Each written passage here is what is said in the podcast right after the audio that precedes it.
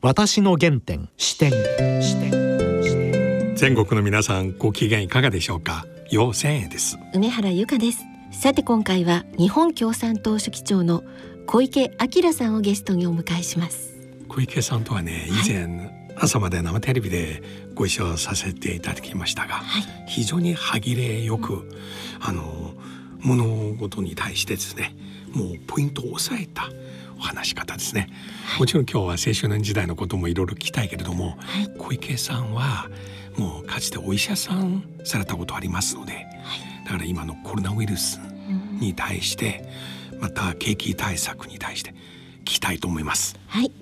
それでは私の原点進めてまいります。私の原点視点。視点小池さん今日よろしくお願いします。よろしくお願いしますこの番組は私の原点視点と題してさまざまな方に、ね、青少年時代やふるさとへの思いなどをお聞きしますが、小池さんお生まれはどちらですか？僕生まれは東京の世田谷区です、はい、あの母親の実家が世田谷区にありましてそのそばの病院で生まれました、はい、世田谷のどこですか？下馬というところですね。下馬。下馬。はい、はいまあ、あの祐天寺あの目黒区ですけど祐、天寺の駅なんかにもちょっと近いところですね、はい、ちなみに小さい時どんな子供でしたか？いやなんか割と本ばっかり読んでるような感じのタイプの子供だったみたいですけど、うん、運動はちょっと苦手だったかなと。どんな本は好きでしたか？でも何でもかんでも読んでたって言いますね親はね、うん、うん、なんかその友達のうちとか親戚のうち行ってもなんか本棚の前行って本をなんか本読んでると、うん、ちょっと感じ悪いですよね。で 小学校の時例えばあのクラブとかサークル活動とかそういうのは。うん野球とかねやったり柔道やったりとかですね長続きしなくて運動はすぐになんかやめちゃってなかなか上達しなかったまた本を読むことに戻りました、まあ、本読むのはずっと続いてたみたいですね、えー、今印象的な本って言えば、まあとにかく乱読ですよね。でも井上久志とかね結構その頃からファンでしたね。ええ。うん文と文とかねそんなの結構、うん、あれだから中学生ぐらいかなでもな。青葉茂れるとかね。そんなの結構井上久志なんかよく読んでます。中学校高校もずっと世田谷区。えっとね中学校はあの武蔵野市です。あのまあ父親が証券会社の社員だったので、はい。かなり転勤が多くって、まあ、あの子供の頃はずっともういろんなとこ福岡行ったりとか、まあ、東京町田の方に住んだりとかも転々としたんですけど小学校に入るちょっと前からずっと武蔵野市でで中学まではずっと武蔵野市です。はい、で、まあ、あのだから中学校までは武蔵野市の中学校行ってで高校は、えー、目黒区にあった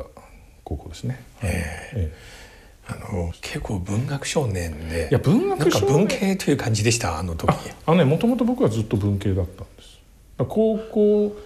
3年の夏ぐらいまでもう文系志望でいたんですよ。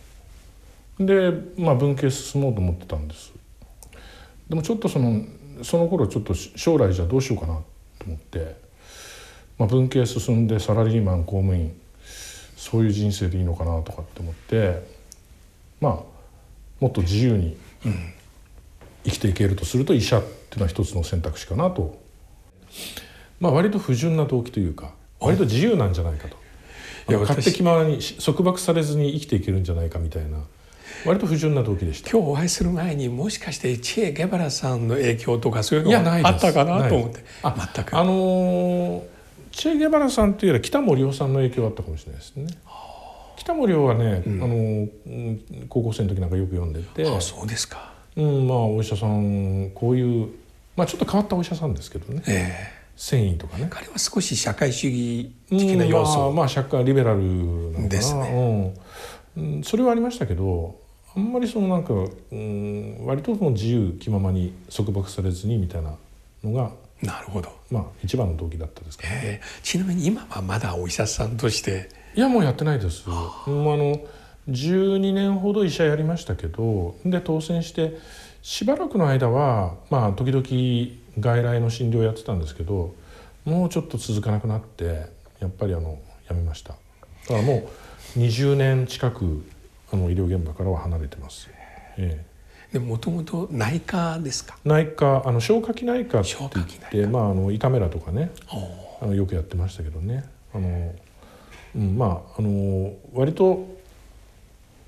専門に偏るというよりはいろんなことをあの何でも見る医者でやってました。地域で。はい。でも今のコロナウイルスのこの時期で、やはり医者さん出身の国会議員の方、まあ少しその10年ちょっとですけども、やってたことあるいはそのまだ現場で働いてる仲間がいっぱいいますからそうですね。いろんなことをすぐに聞けるしこれどうなってんのって今現場どうなのっていうのはすぐに聞けるっていうのはすごくいいところかなと、だからそういったことを聞いた情報をもとにはい。政府に対していろんなものを言えるっていうのはありますよね。ええ。はい。そして大学を卒業されまして病院勤務になりましたよね、うん。どちらの病院ですか？あの東京のあの板橋区にある病院なんです。僕はあの大学の医局に残らずにもう民間の地域の第一線医療機関で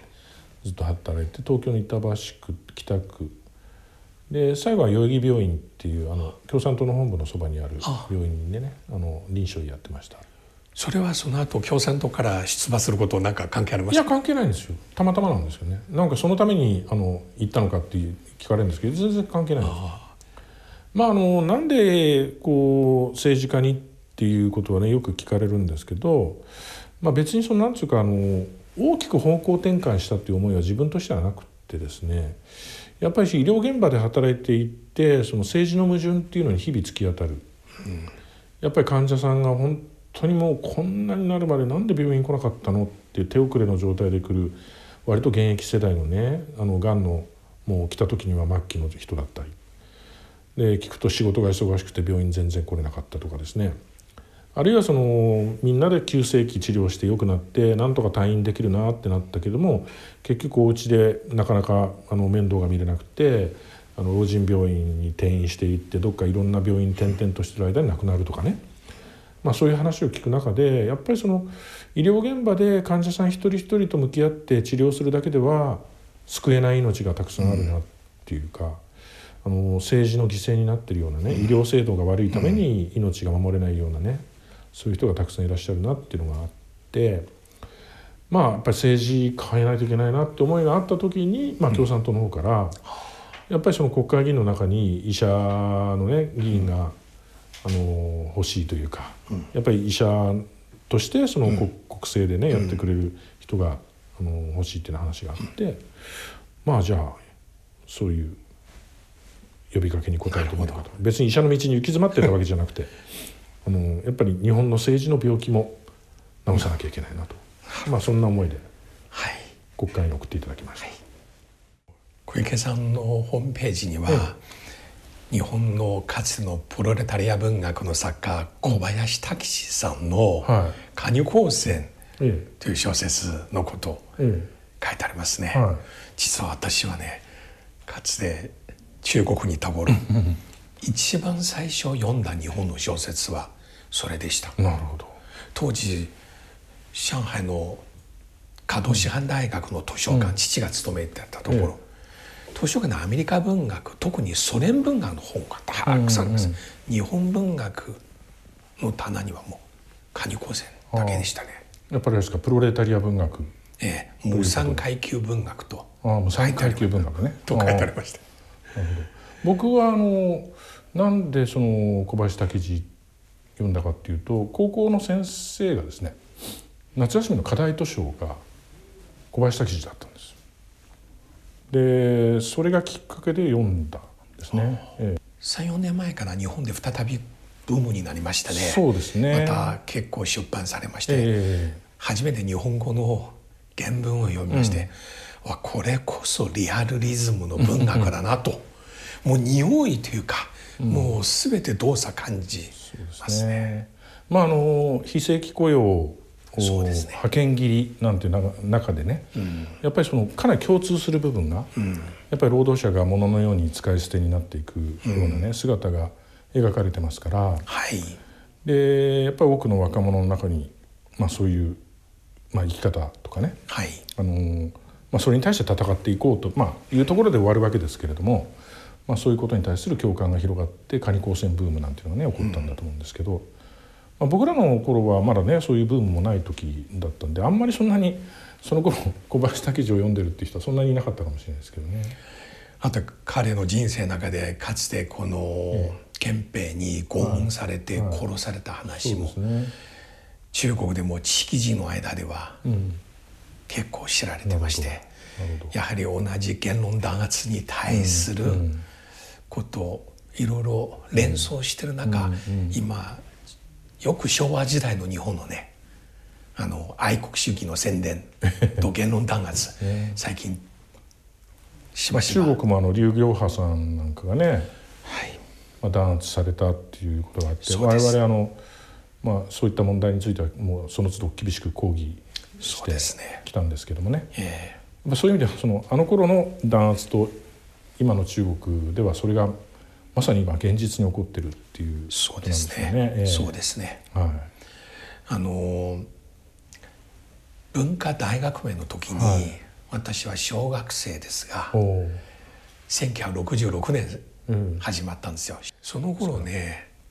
中国共産党が日本共産党と仲悪くなりましたね、はい、でよく日本共産党核を漢字で、うん、マルクス・レーニン主義。なんかこうやってかっこつけで、はいはい、一時そういうのがありました、うん、あの中国共産党が日本共産党の中に手を突っ込んできてというか、うん、まあ、要するに日本共産党の中に中国共産党の言うことを聞くそういうグループをこう作るっていうようなことをやったんですね。なるほど、まあ、本当にまあ干渉というか。それが原因でした。そうですね。あのだから我々はもう当時の共産党は中国共産党ともう正面からその問題を戦って、うん、あれあの頃まだ日中国交ができてませんが日本にいる、ええ、その中国共産党の関係者通して。ええ。そうですね。まああのかなりそういう意味ではあの文化大革命の中で、うん、あの要するに暴力革命武力革命を日本でやるべきだとやれというようなことで介入してきたんですね。そうですか、まあ、日本共産党はそんなこう民主主義の日本でね、まあ、鉄砲で政権が生まれるなんていう毛沢東みたいなね、うん、そういうやり方通用するわけないじゃないかということでそれを拒否したらば、まあ、中国共産党が日本共産党の中にその、まあ、自分たちの言うことを聞くようなグループを作って、まあ、そういったことがやられた。それで分裂そうですねそうですね、えー、まあそんな大した勢力ではないですけども、うん、まあだからそういう意味では本当にこう真正面から中国共産党とこう戦ってきた。でそれが1998年になってようやく、まあ、中国共産党の方が過去のやったことは誤りだということを認めて、はあ、誤りに来たんですね、えええ、だからも歴史の中で中国共産党が自分たちがやったことの誤りを認めたっていうのはそんなにない。そうですよ。この話をするとあの外国の共産党の人はびっくりする。あの中国共産党が謝罪したなんてのはそれは信じられないと。中国国内でこれ、ええ、知られてませんね。私は初めて。1998年にそういったことがあって当時まあまあ誤りを認めると。ですねそれから一応あの関係は正常化をしたですよ。でところがやっぱりこの間ねちょっとおかしくなってきていて、うん、やっぱり尖閣諸島に対するね、領海侵犯なんかが繰り返され、うん、であるいはその核兵器の問題で世界では核兵器禁止条約なんて流れがあるのに、うん、まあ、それをこう批判して核軍拡をやるとかですね、まあ、あとはあの人権弾圧ですね、あのウイグルの問題などもそうですし、まあ、香港では最近、はい、もう本当に許されないあの丸腰の市民に実弾を発砲するなんていうねことが起こって、はい、でこれはやっぱりもうもはや社会主義を名乗るようなね、うん、国ではないというふうに我々もまあ見るように、うん、そこはもうはっきり、まあ、何年か前からそういう警告をこのままでは大変なことになるよっていうことを、うん、まあ、6年ぐらい前からずっとこう言い続けてるんですけど、まあ、それに対する全く反省も是正もされないっていうことで。まあ、今年の党大会で、もう中国はもはや社会主義を目指している国ではないと、うん、まあ、共産党を名乗る資格はないと。いうことをはっきりさせたっていう、まあそういう経過ですね。はい、共産主義に対して、私も小さい時中国でえ共産党宣言、えあるいはレーニンの国家と革命うん。などなど、当時は6冊必ず読めっていう。本当にあとエンゲルスの自然弁証法とか、おーはい。資本論は全く我々の世代では読めませんが、数学のレベルでは無理だと言われてますけどもしかし日本に来てから。特にここ1年間えあの NHK の番組も含めて、はい再びこの世界の格差の問ええ題そうですね。あるいは大手、はこの IT 企業などが、このように個人情報から政治まで支配できるこの状況に対してさまざまな研究そうですね。来てますね。ええ。やっぱりあの資本主義万歳論っていうのはちょっとこう違うんじゃないかと、やっぱりグローバル化がねあまりにも進みすぎてやっぱり暴走、やっぱりその利潤追求があまりにも強まってくる中でいろんなゆ歪み歪みが生まれてきてるんじゃないかっていうことはね、あのこれはもう世界中でそういう動きがね起こってきてるんじゃないかなと。特にアメリカなんかはですね大統領選挙でバーニー・サンダースという、社会主義者を名乗る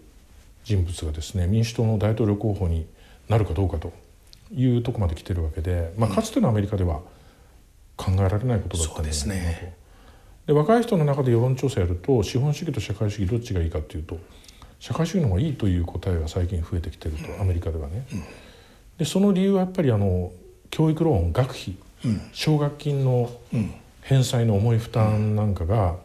やっぱり今の若い世代には重くのしかかっていてやっぱりこういう社会のままでいいのかっていうね声が広がってきてるというふうにも聞いてますしあの気候変動の問題なんかでも若い人たちが立ち上がってますけど、やっぱりこの気候変動問題っていうのは、まあ、資本主義のシステムのままで将来解決するんだろうか。やっぱり資本主義乗り越えるようなことが必要なんじゃないかっていうね声がこの気候変動の問題なんかでも起きてきてると聞いてますからちょっとやっぱり世の中がね変わりつつあるのかなと。新しい社会主義っていうのことをね目指す動きができてきてるんじゃないかまあ今までの社会主義っていうのははっきり言ってソ連にしても中国にしても非常にこう資本主義の発達の遅れたところからまあいわば、まあ、武力などを使ってこう革命っていうね、そういう経過があって民主主義の手続きを経て進んでいくっていう点でやっぱりいろんな問題あったと思うんですけど、本来やっぱりマルクスや、まああのエンゲルスなどが考えていた当時の社会主義っていうのはやっぱり資本主義がずっと発達した時にイギリスのような国が、そこから一歩進んで社会主義に行くっていう構想だったと思うんですけどはい。まあ今まで人類の歴史の中でそういう経験はあまりないわけですよね。どっちかというと資本主義が遅れたところから。だからそういう意味ではあのし本来の社会主義の道とはちょっと違うようないろんな矛盾を抱えた国々がやっぱりソ連もそうだったし中国もそうだった、だからなかなかうまくいってない、だから僕らはやっぱり発達した資本主義国がその発達した資本主義国の力を、まあ、行くと行き着くところまで行って、その矛盾を乗り越えて新しい社会になるっていうのは本来のあり方だと思うし、なるほど。それは人類は今までそんなこと一度もやってない、だからある意味では日本でそれをやるっていうのは、まあ、世界で初めての経験になるのかもしれませんが。なるほど。まあ、そういうことを展望してやっていくもう割り切ってやるかなと、まあ、発達した資本主義国の中で、うんまあ、社会主義の道を進むというところに、まあ、思い切ってね進んでいく必要あるんじゃないかなというような議論を今しているところです。発達した資本主義つまりある意味では成熟した資本主義の矛盾点を吸収した上で、はい。そして必然的に卒業していくという形で次の社会へうん。進化していく、だから資本主義国のいい面はいっぱいあると思うんですよ。うん。やっぱり民主主義の到達も、はい。でそれぞれの人のやっぱり個性なんかもはい。やっぱりその豊かに発展している部分もあると思いますし、まあ、いろんなその国家のシステムなんかも民主的なシステムができる、まあ、企業なんかの運営なんかもかなりやっぱりあのきちっとおなんていうかなあの統合されシステマチックに進んでいる面もあるそういう資本主義のお到達成果を全て生かすような形での次の段階での社会主義っていうのはまあある意味で初めての経験になるかなと思うんですよね。そういったことが我々の課題かなと。つまり良い意味での否定の否定。まあね。前の内容のえ肯定しつつ、もうおっしゃる通りですね。弁証法的な発弁展ですね。えそれを超えて武力で政権奪取することは必ず矛盾を、え矛盾を起こすと、はい。でそれがやっぱりかつてのソ連あるいは中国で矛盾がそうですねいうことじゃないかな、マルクスの経済学も本来は生産力の発展によって生産関係がええ。合わなくなったら生産関係の上部構造の変化。もうその通りですよね。ですよね。そういう矛盾を解消するためにジョブ構造を変えていく、はい。かが変わらざ変わらざるを得はないいっていうか、そうですね、ええ。そういう経過っていうのはあんまり今までなかったと思うんですね。まあ、そういう意味ではこれから我々やろうとしていることはある意味では人類で初めての挑戦だと思ってますけど、だから日本共産党っていう名前はまさにそういう人類初めての挑戦ということが刻まれた名前だと、まあ、よく名前変えろってもう言う方が多いんですね。でやっぱり共産党もっと伸びてほしいから名前変えた方が伸びるんじゃないかとかマイナスイメージ払拭できるんじゃないかっていう善意なので、そのご意見は大変嬉しく思ってはいるんですけどまあでもこの名前っていうのは単なるブランドではなくって私たちのまあビジョンというか、やっぱり資本主義っていうシステムのままで人類は終わらないんじゃないかと。そこから一歩進むことができるんじゃないか、す逆にその進まないと解決できない問題がいろいろあるんじゃないかっていう思いが我々のそういうビジョンが刻まれてる名前なんで、まあ、なかなかこの名前変えるっていうのは単なるこうブランドイメージ変えるっていうことにとどまらないんで我々にとってみるとね、まあ、そこはあのどういう意味があるのかということを丁寧に語ってご理解をいただくということが必要かなと思ってますけど。今振り返ってみると実際中学校ですか？高校の頃ですか、このような社会主義思想に対する。僕はねやっぱりね別に社会主義思想から接近したんじゃないんですね。やっぱりどっちかっていうとね戦争っていうのがすごく嫌だったんですね。当時はベトナム戦ベト争ナム戦争でねあの石川文洋さんっていう写真家がベトナムでねあの本当に凄まじい写真を撮っていらしてでそんなのをこう小学校の図書館なんかであの見てちょっと眠れないぐらいショック受けるとかね。でまあ親の世代あるいはその祖父祖母の世代なんかも戦争体験は一応あるので、戦争の時はこうだったなんて話を聞いて、そんなのは絶対嫌だと思っていてで憲法9条あるからもう戦争しないと思っていたらばどうもいろいろとこうきな臭い動きがまあ僕は高校生ぐらいの頃に、まあ、当時はあれですかね福田内閣で有事立法を作るなんていう話がね出てきた頃ですよね。まあ、かまだソ連があってソ連の脅威ということがはい。取り沙汰されてそれに対してその有事立法。でこれだと戦争ひょっとしたらまた戦争するの、でその時に、まあ、僕全然共産党とは何の縁もなくて、うまあ、うちの父親は証券会社ですから。そうですもんね資本主義の権限みたいなんですよ で親族親戚や家族にも一切そういう人はいないし、赤旗も見たこともなかったんですけど、まああの高校の友達がまああのそんな話をしてたら「いや共産党は戦争に反対した生徒なんだ」って聞いて「そうなんだ」とお親はもう「なんで戦争反対しなかったの?」って聞くと「いやそんなこと反対なんかできるわけなかったんだ」って言うんだけども実際はやっぱり命かけて反対した人たちがいた。そういう時にやっぱり小小林武史の小説読んだりとか、まあ、学校の先生の影響なんかもねあったんでしょう。でやっぱりあ共産党ってすごいじゃんと思って。まあそれがだからきっかけだから別に社会主義がいいと思って共産党に接近したわけじゃない。なるほど。だって僕の高校生の頃なんて社会主義なんていい話全然なかったですよ。中国がベトナムと戦争したりとかああ70 1978年で、カンボジアにでこうねポル・ポト政権。が出て。大虐殺。もう社会主義っていうのはもう否定的なイメージしかなかったですからそこから入ったっていうわけではなくて、やっぱり戦争は絶対ダメだという思いから共産党に接近したしそれで共産党の人たちといろいろと議論する中で、まあ、マルクスエンゲルスの古典なんかを読んでみたらば、あうん、これは非常に納得のいく話だなという、まあどっちかというとそういう反戦から社会主義っていうそういう経過ですね。私も今時々中国の国内にいる知識人の方といろいろ交流してるんですが、実は皆さんも同じ青少年時代マルクス・エンゲルスいろいろ読まされましたえが、え。むしろ今の状況の中でうん。再び思い出すここと多い、例えばマルクス・エンゲルスの当時のドイツの新聞検閲に対するはいはいはい。批判、はあるいはい、ライン新聞とか。そうライン新聞、えあるいは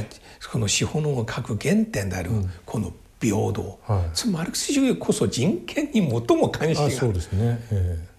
人権問題こそ原点なえのに、ええ。えここでもう検閲とか表現の自由弾圧このねえまあ、自由人権を原点とする、まあ、あのマルクスなんかのその思想活動によって生まれたものが、えでそれをもとに作った国のはずなのに最も自由や人権を弾圧しているっていうのはねものすごい矛盾ですよね。でやっぱりそういったことが破綻今してきてるし、やっぱりそういう中でやっぱり新たな動きがね、まあ、中国でも多分起こってくると思うんです私は。間違いなく。やっぱり原点はその抑圧抑圧ではないですからね。やっぱり自由や人権っていうのは本来の原点なのがマルクス主義なわけですから。そういった原点に立ち返っていけば必ず新しい動きが起こってくるんじゃないかなというふうに思ってますよね。あと話変わりますが今現在世界中のこのコロナウイルスの問題ではいはいはいはい。多くの学者は、うん。例えば今回の状況を抑えたとしても、世界もはや元に戻らないと、いやそう思いますよ。ええ小池さんはどのもうコロようなナウイルス変化が、の前と後で社会世界が変わると思います。うん、どういったでやっぱりね僕はその今回のコロナウイルスの感染拡大っていうのは日本の問題点次々とねあのあぶり出してると思うんですね。やっぱり例えばそのこれだけ病院が足りない。で今までも病院のベッドをどんどんどんどん削ろうってやってきましたけれどもでギリギリもう常に100%埋まってないといけないようなねそういう状況が続いてきたわけじゃないですか。でもやっぱりこういう事態がいつ起こるかわからない時にあの例えば病院の統廃合をどんどん進めるなんていうそういうやり方でいいんだろうかあるいはその今回学校が休校になって、学童保育なんていうのはねあの初めて注目されたと思うんですよね。でもどれだけその劣悪な条件だったのかっていうことにみんな気づかされた。だから一番感じるのはやっぱり経済ですよ。やっぱり外需頼みインバウンド頼みで海外に生産拠点を移して、でそういう構造でやってきたことがこのコロナウイルスの問題でサプライチェーンが切られて生産がたちまち立ち行かなくなるようなねやっぱり非常に脆い経済であるっていうことがはっきりしてきたと思うんですね。でやっぱり本当の意味で、まあ、内需国内需要をねやっぱりしっかり支えるような経済体制地に足ついたねの体力のある国に変えていかないと多分これから、まあ、今回コロナが一旦収束したとしてもまた同じようなことが起こってくる、うん、繰り返しになっていくんじゃないかなと僕は思うんですよ。これだけグローバル化してますから。やっぱりそういう目でいろんなことをこう根本から見直すきっかけに、だから何でも効率で少しでもその効率が良ければいいっていうような考え方だけで社会を進めていっていいんだろうかと、でそうではなくてやっぱり本当の意味での国民の暮らしや命や国内需要なんかをしっかり支えていくようなね政治や経済の在り方に変えていく一つのきっかけにね、僕はなるんじゃないかなと思ってまして、まあ、そういうこう議論をねやっていかなきゃいけないかなというふうに思ってます。現在の政府の緊急経済対策というか、あるいは国民に現金をええ。緊急で支給するという提案が出てますが、どうご覧になりますか、あの現金給付は必要だと思いますやっぱりこれだけのね、きもう危機的な事態ですから、やっぱり現金給付は必要だと思うんですけどももう一つやっぱり大事なのは、感染対策としての経済対策といいますかはい。やっぱり自粛自粛というだけで何の保証もしなければこれは自粛はできませんからね。はい。あのバーに行くなナイトクラブに行くな、うん。そういったってそれは経営しなきゃいけないわけで,、でそれを本当の意味で実行を荒らしめるためにはやっぱり損失に対する保証をするんだということを明確にすることが必要だと思うんですね。だからそれがないんです今ね。あのだからきちんとやっぱりその自粛に伴う損失は自粛と保証はセットだとはいいうこと。だからこれから緊急事態宣言というのはね動きにもしかしたらなるのかもしれない。でその場合はやっぱり保証とセットだと。でなんか強制で上から力ずくで抑えるっていうんじゃなくてまあ北風と太陽ではないですけれども、はい。きちんと保証することがやはりそういったその行動制限なんかも実行ある形にすると思うんです。まイギリスでもやってるしイギリスは賃金の8割保証し、フランスは100%保証する、ドイツもやってますよね。アメリカはな220兆円、もう巨額のこう予算を組むわけじゃないですか、やっぱり日本もそういうですね本当に思い切った規模でやる必要があると。でそれを緊急でやっていくことと私はですねやっぱりその今回の経済日本の経済危機はコロナだけじゃないと思うんですね。やっぱり去年の消費税の増税が、もうあの家計消費を冷え込ませたところにコロナが加わったんだから、やっぱり消費税の問題について、これはあの減税という方向に行く必要があるんではないかなと。だってあの安倍さんはよくリーマン並みのあの危機が来れば消費税は増税しないと言ってた、うん、で今リーマンショック以上だと言ってる。そうですね。だったらばこれは緊急にやっぱり消費税減税するっていうことが有効な、景気対策としては有効なんじゃないか、うん、まあ、感染対策としてのその緊急のその保障これをやっていくということと、はい、景気対策としては消費税ということをやっていくことが大事かなと。自民党の中からも消費税を減税するって声が出始めましたからね、うん、これはもう共産党だけじゃなくなってますから、うん、まあ、大いにこれはね迫っていきたいなと思います。今日ここに参ります前に、うん、あのラジオを聞きまして作曲家の坂本龍一さんをはじめとして、30万人ぐらいの方が署名して、はい、このライブハウスなどのイベントがねこの窒息されて生活が大変苦しいのでした、えー、こういったところをこれからこれはね緊急にやんなきゃいけないと思うんですね、うん、クラブライブハウス。あの聞くところではオリンピックを見越して増えてきてたっていうんでね。要はあの外国の人たちは夜はやっぱり踊って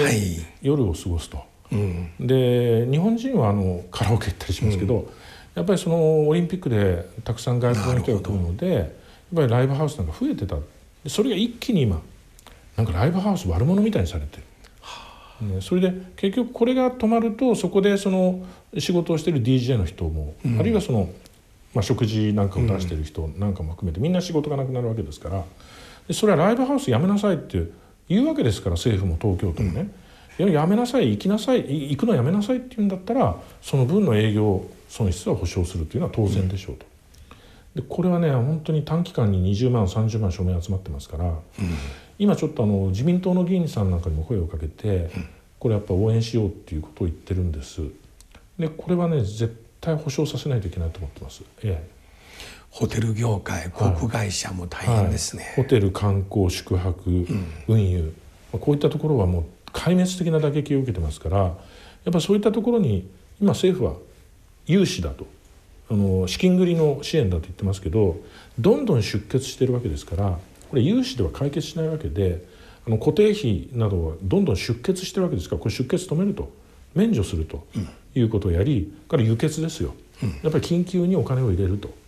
で出血を止めることと輸血をすると。いうことをやらなきゃいけない、これはもうあの大体その一番打撃を受けてる業種って外食産業とかね。あの居酒屋さんとか飲食店とか、はい、もうあるわけですからそういったところに集中的にお金を入れると。これやらなきゃいけない。あと話変わりますけども連日ですねアメリカ国内で今ニューヨークの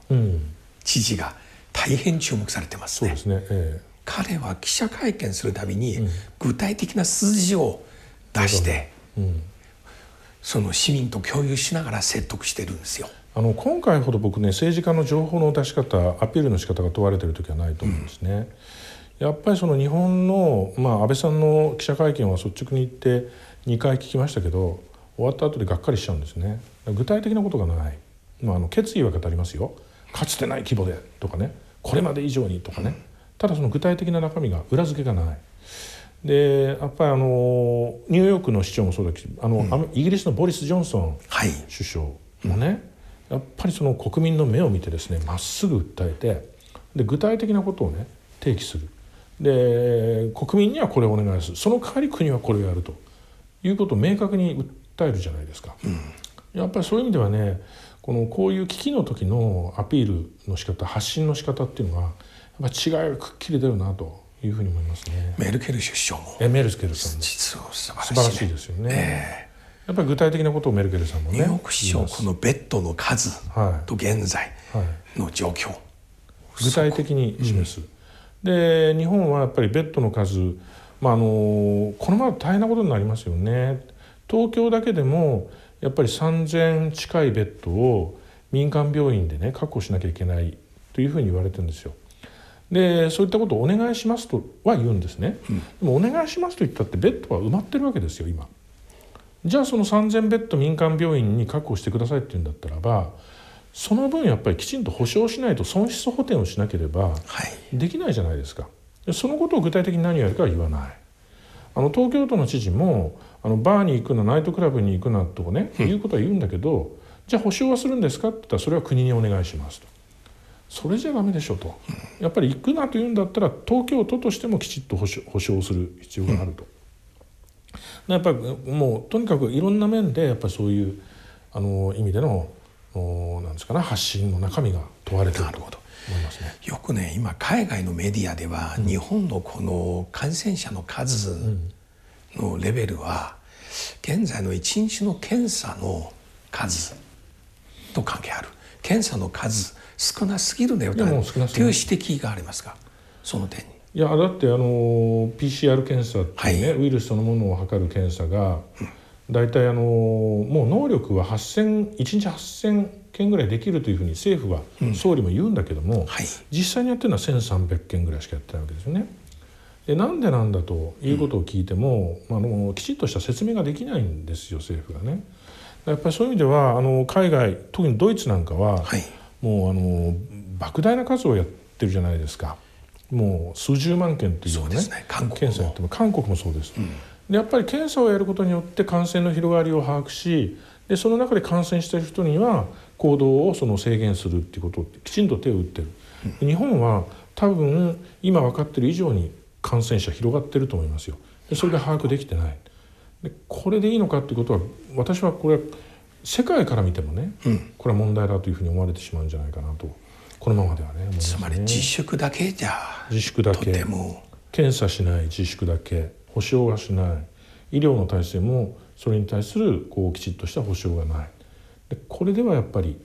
あの現場のその努力だけに頼るようなやり方ではこのやっぱりコロナウイルスというですねまあ、未曾有の被害に対する対抗はできないと思います。いやこの状況の中でどんどんこのように声を大にして、ええあの、はい、もう我々も批判するだけじゃなくてきちっと具体的にね提案をするっていう立場でこの問題を望んでますので、はい、あのぜひあの前向きにいろんな政策を進めていきたいというふうに思っています。今日はありがとうございました。ありがとうございました。ありがとうございました。私の原点視点いや小池さんの話を聞きまして私ね前半おっしゃった、はい、かつて中国共産党が1960年代日本共産党に対して暴力革命などのもう干渉があってそして日本共産党と仲悪くなったことこれ初めて聞きました、はい、結構これ重要な1ページですね、うんまた小池さんのこの現在のこのコロナウイルスの問題に対するあの自粛保障セットすべきという考え。また消費税減税こそ一番消費促進に有効な政策だということは非常に印象的ですね。はい。それではそろそろお時間です。お相手は陽性と。梅原由香でした